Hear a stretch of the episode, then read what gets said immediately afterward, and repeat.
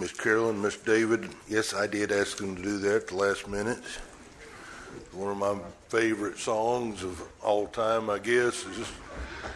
Uh, oh, by the way, if you want to go to Children's Church, uh, grades five and below, if you'd like to go and be with them, uh, make your way at this time. But the love of God, I hope you know this morning that God loves you. That last verse, if you if you just picture in your mind if if if if the ocean were an inkwell and you had this massive quill and every man on earth was a scribe by trade. And then the sky was parchment to write the love of God. Would drain the ocean dry. Aren't you glad He loves us today? Aren't you glad? I, I uh, know that it's just a touching song to imagine. Who will we ever comprehend God's love for us? I don't think we will here on earth. I mean, we, we know that we gave He gave His Son to die on the cross for us. We know that He puts up with our craziness and forgives us and all. But to really comprehend God's love I don't believe we'll ever be able to fully comprehend it till one day when we face Him face to face. And what a day that will be. I would like to talk to you this morning, since it's Valentine's week. Uh, Valentine's this week, guess what we're going to preach on this morning? Love. Love above all. Uh, it's sort of a continuation of the week before last. I was in 1 Corinthians chapter 12, and we were talking about the gifts of of the Spirit and, and how that we're all one big family to serve and to love one another and, and to work along one another, exercising the spiritual gifts that the Holy Spirit has given to us to, for ministry. Well, now I'd like for you to turn in 1 Corinthians chapter 13, the very next chapter. Paul is explaining to these Corinthians to give you while you're turning a little history, and the church at Corinth had a lot of problems a lot of problems. And one of their biggest problems was is people wanted to shine more than others.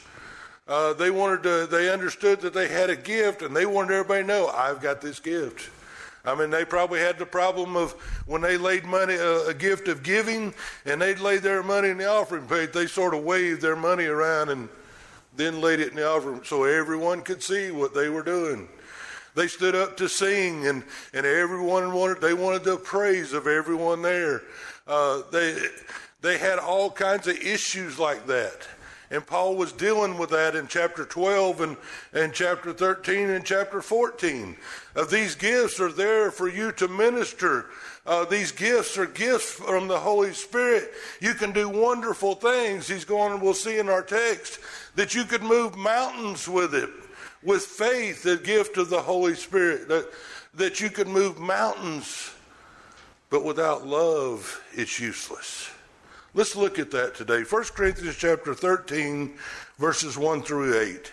It says, Though I speak with the tongues of men and of, and of angels, and have not charity in the King James, some of your translations just put love everywhere charity is. I become a sounding brass or a tinkling cymbal. And though I not have the gift of prophecy and understand all mysteries and all knowledge, and though I have all faith, so that I could move, remove mountains and have not love, I am nothing. And though I bestow all my goods to feed the poor, and though I give my body to be burned, and have not love, it profiteth me nothing. Love suffereth long, it is kind. Love envieth not, love vaunteth not itself, is not puffed up, doth not behave itself unseemly, seeketh not her own, is not easily provoked, thinketh no evil, rejoiceth not in iniquity, but rejoiceth in truth, beareth all things, believeth all things, hopeth all things, endureth all things. Love never faileth. But whether there be prophecies, they shall fail. Whether there be tongues, they shall cease. Whether they shall be knowledge, it shall vanish away. Father, as we study your word, I pray that you would just give us the, the word, give me the words to say. Lord, let me uh, not speak my own, but what you would have me to say to, to minister your people today. Lord, just lead and guide us by the power of your Holy Spirit. In Jesus' name I pray. Amen. Love. I mean, that's a that's a pretty, you know, especially this week. You every store you go into, the word love's on their their side their windows, right? Love's everywhere. What is it? What kind of love? I mean, I don't think it's this love we're talking about here is godly love. It's not like the world sees love. Uh, even in the Greek, and when when the, they speak of love, there's three different kinds of love. There's uh, there's a eros love. Uh, the Greek, I, you know, I, I'm not a Greek great person. Y'all know that. I can barely spell my name. But this I have learned is that there's eros. And when they speak of eros, it's, it's a love that you are uh, infatuated or you are attracted to something, and that kind of love just takes. Uh, you know, it's probably a love like a, the first love when I probably met Robin when she was, well, I shouldn't commit to this, 13 years old. I thought I was in love. She was beautiful to me. She still is. But in a different way. It's not Eros anymore. Eros is just that first attraction. And, and, and it just wants it. I mean, I see, and that's going to make me happy, therefore I want it. I fell in love with a car. I got to have it. That's Eros love. Uh, there's phileo love. That's a con, uh, eros was, is a conditional love, by the way. Phileo love is a conditional love. This is a, a love of friendship or love that gives and takes. Uh, this is just a, a, a casual acquaintance. Oh, brother, I love you as long as you do what I'm asking you to do. Or I love you as long as you're doing things like I think they ought to be done. Or I love you because it's conditional. I love you because of how good you make me feel. That's phileo, that's a, a phileo love. And there's a lot of marriages that are based on phileo love. And it's sad. You know, and I'll be honest with you, I guess at the beginning of ours, I, I might probably start off with Eros. Wow. I got I don't want that. I love that. And then we got married, and thought, yeah, she's going to be my wife. She's going to cook good meals for me spaghetti and fried bologna sandwiches. That's what I got for about two years. I love you, honey. But we all start out. A, you can say it's a. This is we get stuck on one, but love is a progressive thing. You could say. But these are the types of loves. And then there's agape love. I would like to say that I have agape love for my wife today. Didn't start out that way. And be honest with you, I didn't know it would, could be that way until we were put through the test. So you don't understand agape love until it's put to a test, until it goes through the fire together. Then you understand agape. Agape love is unconditional love. It does not take, it only gives. It doesn't consider itself. It's not based on anything. It's just, I love you with all that I have. That's the purest kind of love. That's the love we're talking about. Uh, Paul is talking about in 1 Corinthians 13. That's the love that God has for us. Jesus was asking Peter, you remember when he walked on the seashore and, and he was asking Peter after he denied, Peter, do you love me? Do you agape me? And Peter, oh Lord, you know I phileo you. I love you because of what I've seen you do. I love you because of what I know you can do for me. And, and so I therefore I love you. And, and Jesus asked him, Peter, do you agape me? Peter never did get it. And Jesus finally met him where he was. uh, feed my sheep, feed my lambs, he would say. But Jesus loved in agape love. God loves in a agape love. That's what we'll be talking about today. So, first of all, agape love is supreme. We'll see that in the first three verses. He says, Though I speak with the tongues of men and of angels and have not love, I am become a sounding brass or tingling cymbal. Though I speak. Now, this ties in with chapter 12 the gifts of the spirit and, and how he's dealing with the corinthians and how they were uh, really overbearing in their gifts and, and the things that they were doing but they weren't doing it in love. They would do it out of recognition. They would do it out of duty. They would do it out of whatever reason but it wasn't love. And he's telling them here you know i can speak with the tongues of men and angels now, I thought about getting into all that day, but I don't think I will, just for time's sake, and it's probably too long. But there's two definite differences there, just so you know. We talked a little bit about it Wednesday night. The tongues of men. That's basically what we saw at Pentecost, where the the uh, the the 50th day after the resurrection of our Lord, that the Holy Spirit came, and when He came, men spoke in tongues. I'm not going Pentecostal here. What that means is he spoke. If you were all uh, Russian, German, Jewish, whatever, I could speak in English and you would understand in your language. That's what happened at Pentecost. That's the tongues, I believe, of men. But he also makes a de- definite differentiation between tongues of men and of angels. I believe there's also a spiritual tongue that we can talk about later. It was for a purpose. It was for a sign. We saw it in in uh, in Acts chapter ten, where the Gentiles were being saved, and and they began to speak in tongues. And it was a sign to the Jews that the Gentiles could be filled with the Holy Spirit and saved too. So I, I'll just briefly run through that. We'll have a deeper study on that one day, maybe Wednesday night if you want to come or something. But we'll talk about the two different tongues. But the point is here today is not about tongues. The point is that is a great gift. And these Corinthians were speaking in tongues and thinking they were so much better than anybody else because they could speak in tongues. We have that problem today. There's some people who preach if you don't speak in tongues, you're probably not saved. You're not filled with the Holy Spirit. I say hogwash. Can I say that?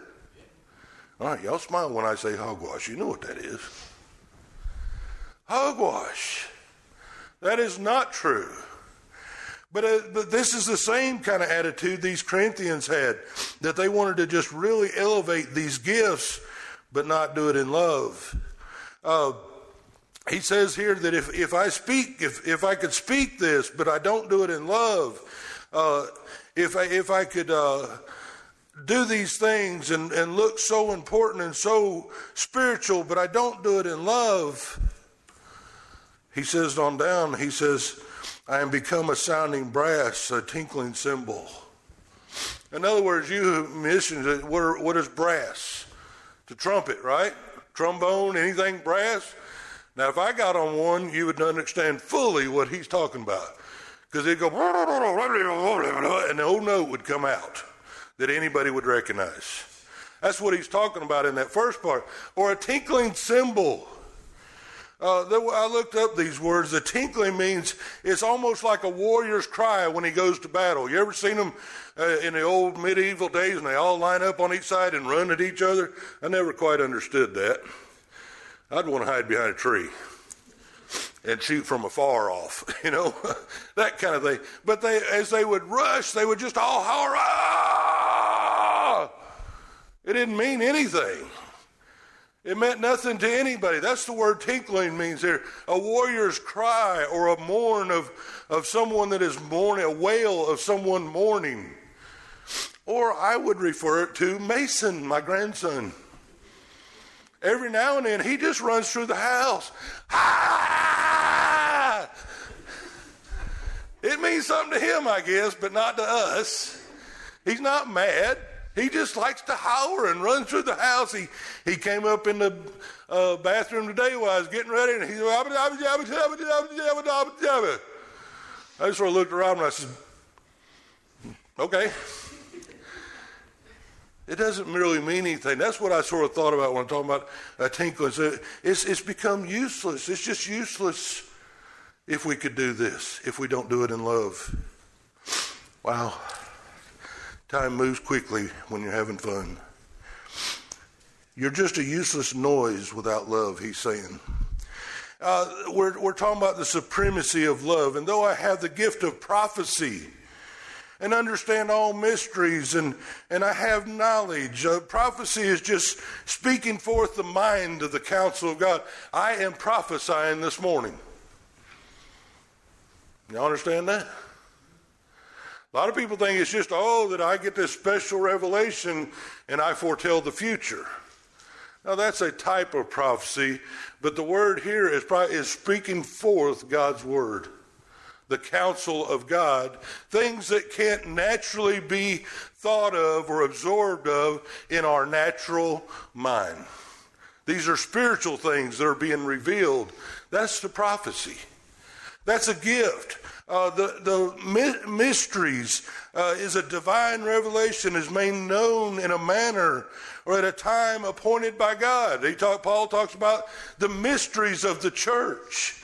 The Old Testament people didn't understand the bride of Christ, didn't understand the church. It hasn't come yet. The Holy Spirit hadn't revealed it yet. It was a mystery to the Old Testament uh, church, the Old Testament Jews but now has been revealed. And God had sent him to reveal these mysteries to the church. That's what that is. That's a gift. Uh, if I have that ability to do it, if I have all knowledge, and and and to, the word there is more to, I want to know, I want to seek the truth, and I want to know all things. Uh, that is a gift.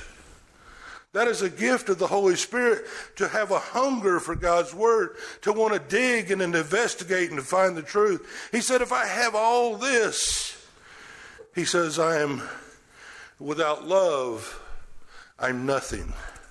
As if I never should have been in the first place. Wow. That's pretty tough talk, isn't it? And though I bestow all my goods to feed the poor, if little by little I give away everything, all the food that I have, to feed the ones that don't have, what a noble thing, right? What an honorable thing to do. That's great to do, but if you do it for recognition, if you do it so somebody can say, oh, look how giving you are. That's what these Corinthians were doing. Uh, it, I could do this, and though I give my body to be burned, if I was to just say, look, uh, I mean, I guess as a fireman, I've run in burning houses before that I thought somebody was in there. And I would sacrifice my life. I would put my life in danger. And if you've ever been a fireman, you don't understand that. Some say we're crazy. I think we are. To a point. But it was a it was a thing that I just loved to do. I wanted to help people. God give me that ability. And, and if I was to give my body and I was to burn up in a fire trying to save somebody, that would have been okay with me. Wouldn't really wanted it, but maybe that's what God had for me. I tell people now that I'm retired from the fire department that I'm preaching the Word of God. I've been trying to get people out of fire all my life. You understand? So if I want to give my body to be burned, what a noble thing to do for someone. But I don't do it with love. He says it gains nothing, it's useless. so, the next part of this chapter, the, this text that we read, we looked at the love is supreme and in everything above gifts, above giving, above sacrificing of yourself. If you can't do it in love, you, you have nothing. The next part in verse 4, he talks about, he gives 15 examples of true love in action.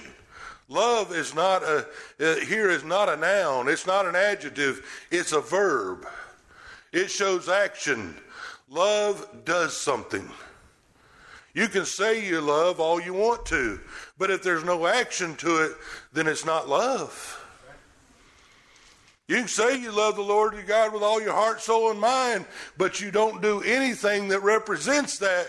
It's not love, people. That's the truth, as tough as it is.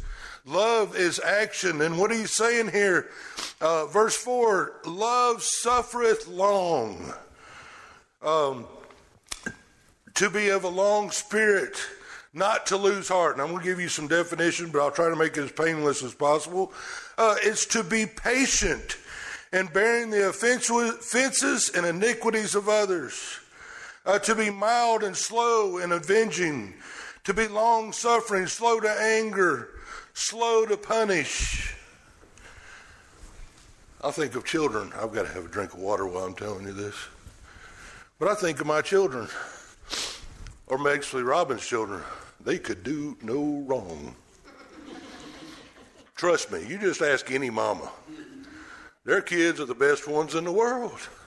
Why is that? Because they love them unconditionally. I've seen, boy, there's something I couldn't tolerate is for my kids to talk back to their mama. They do what they want to to me.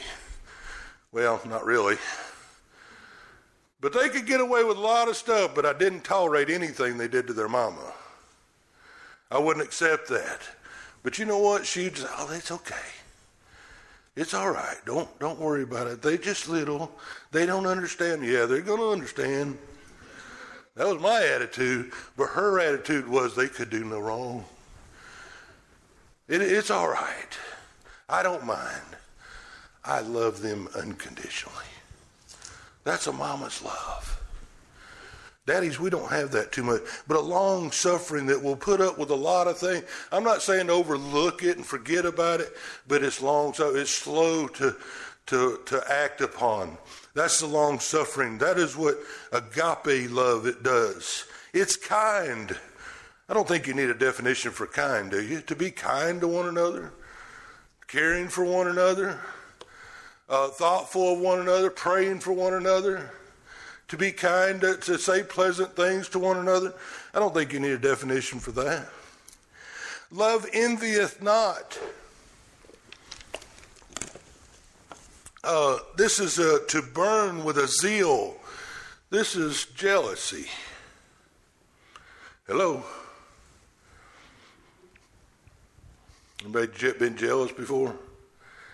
God's word says agape love is not jealous.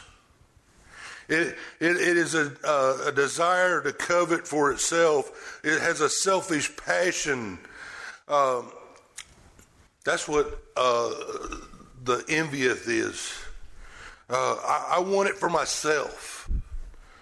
And if you don't, or you think you're going to lose it, you just sort of, uh, that's not agape love. That's not knowing that uh, love, a loving or agape loving person rejoices in everyone else's success. I mean, David and Carol come up here and sang beautifully, and somebody said back there, they should have asked, preacher should have asked me to sing that. That's not agape love. That's envieth. A loving person rejoices of what God did through Carol and David. A loving person rejoices in the successes of others and the abilities of others. Uh, it celebrates when others do better than you. Vaunteth not itself. Uh, to boast of oneself, a self display, to brag on oneself, talks about others. Uh oh. Did you see what Sister So and so did? vaunteth itself. It wants to, and why do people do that? Why do people talk about other people like that? Because it makes them look better in their mind. That's vaunting itself. Or you could have someone, I, I actually had somebody one time, and it was just really ironic to me. I, I couldn't believe my eyes. There was a, a function at a church, and this lady was very much into herself, very self centered. Just let them come on in. I got you. uh, but and we had this this outing and and and all the rest. And it was a meal, and she had fixed some special desserts. And she sat real close to the dessert table. And she was just eating her food, watching that dessert table. And as soon as the first person got up to go to dessert, she dropped her fork, everything, it wasn't even through eating, and went over and stood by the dessert table. You know why? She wanted people to praise her about the dessert she made. How pretty it is, how good it was. I did this, I did this. It was pathetic. I witnessed it with these eyeballs. That's what vaunting one itself is. That's not agape love. It's not puffed up. To be puffed up is to bear uh, to bear oneself arrogantly. Be proud. Be full of pride. Be prideful. That's not agape love. I've got to move on. I've got just a few minutes to finish these. Uh, does not behave itself unseemingly.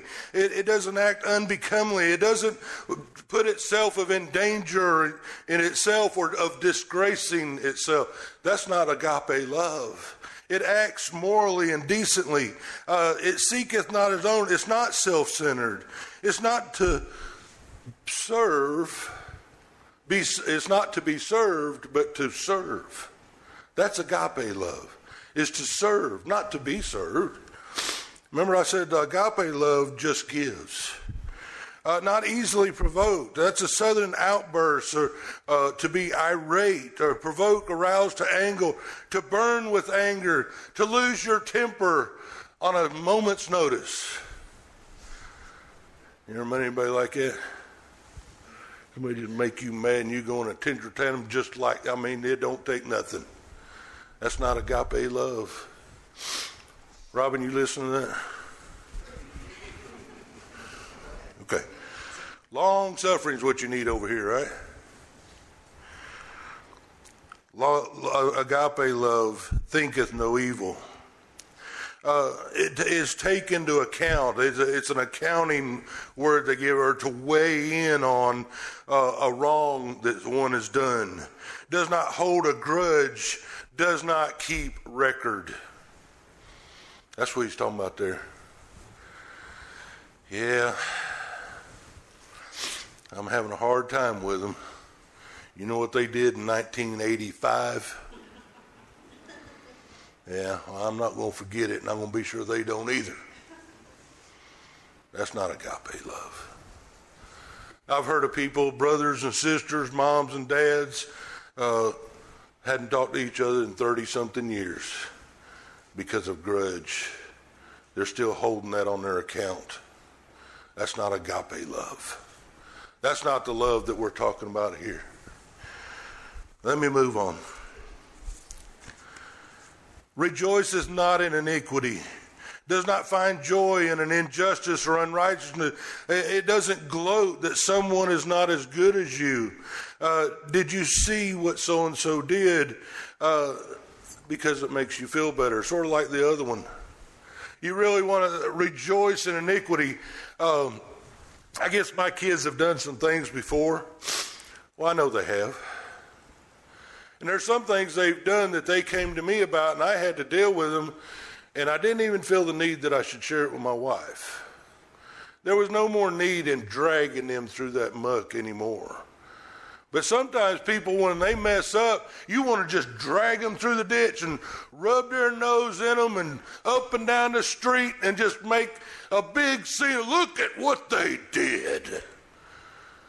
And just heap up more and more guilt. Love doesn't rejoice in that. Love, love wants to hide uh, uh, the sin. It rejoices in truth, or not hide the sin, but Love wants to forgive. Don't, let me clarify that. I'm not asking to hide the sin, forgive the sin, or forget the sin, but, but it doesn't rejoice in it and it doesn't want to gloat about it. Rejoices in truth. It, it obviously uh, enjoys the true things that pertain to God and to do that. That is our doctrinal statement. But love doesn't lie. Love doesn't lie. What do lies do? It destroys relationships. truth builds relationships. Agape love always speaks truth in love to build better relationships. Uh, verse 7 bears all things, believes all things, hopes all things, endures all things. See, to bear all things is that's what I was talking about a while ago. I got a little ahead of myself. Uh, when when it bears all things, it protects and preserves by covering is the word uh, definition of that. Uh, to keep off something which threatens, to cover the ugliness of exposing it to everyone. A spouse that is always bringing out the worst in their partner, their mate, or their other spouse that's not agape love. I've seen that before, just constantly hammer. Marie just going, David just, oh goodness. Or David said, oh Marie, goodness gracious, I don't know why the Lord ever gave her to me. I'm not, they don't do that. Well, they do, but it's funny. You know, no, I'm kidding. They don't. But that's what they're always bringing out the worst in their part, in their in their husband or their wife. 1 Peter 4 8 says, Above all things, have fervent love among yourselves, for love shall cover a multitude of sins. See, there's sometimes when we don't forget it, we don't just overlook it, but you can cover a sin. You don't have to blab it to everybody. You can work one on one with that person in love and help them through it. Ye who are spiritual, Galatians 6, restore such a one. That doesn't mean bring them in and uh, drag them up and down the street and tell the whole world their problems. All right, I got to move on. Believes all things. It, this is a, it wants to believe, even though it doesn't seem like it's fitting to believe. It's not a belief or uh, by coincidence. It is actually an act of uh, a, a voluntary act. They love you so much they want you to believe in you. Love covers the worst and believes the best. Uh, hopeth all things, hope uh, to trust in, keeps hoping even when trust is broke, broken. Uh, uh always optimistic about the other person, no matter what. Always finding good in the other. That's like my, my kids do no wrong. Always optimistic. That's agape love. Endureth all things. That's probably the, the best one of them all. To endure, to bear bravely and calmly and ill treatments is, is Vine's definition. Love cannot be done away with. It does not give up. The love of God never gives up on me. And I'm so thankful. I'm so thankful that He doesn't give up on me. That He loved me in an unconditional, godly love. In that while I was yet a sinner, Christ died for me. To give me life, to give me love. Is your love conditional or unconditional? Uh, is it worth your time? Is it worth, and I couldn't find a better word, but is it worth your investment? The ones you tell love, are they worth your investment even if there's no return? And I sort of equate this, you know, maybe to a house. You buy an old junky house and you say, whew, Somebody look at that and say, Brother, that house is not worth fixing. Yeah, but I've got a special connection. That was my great grandmother's house, and I love that old house. Yes, it's going to cost me $1.5 million to restore it, and it's only worth $35,000. But I love that house. I love that car.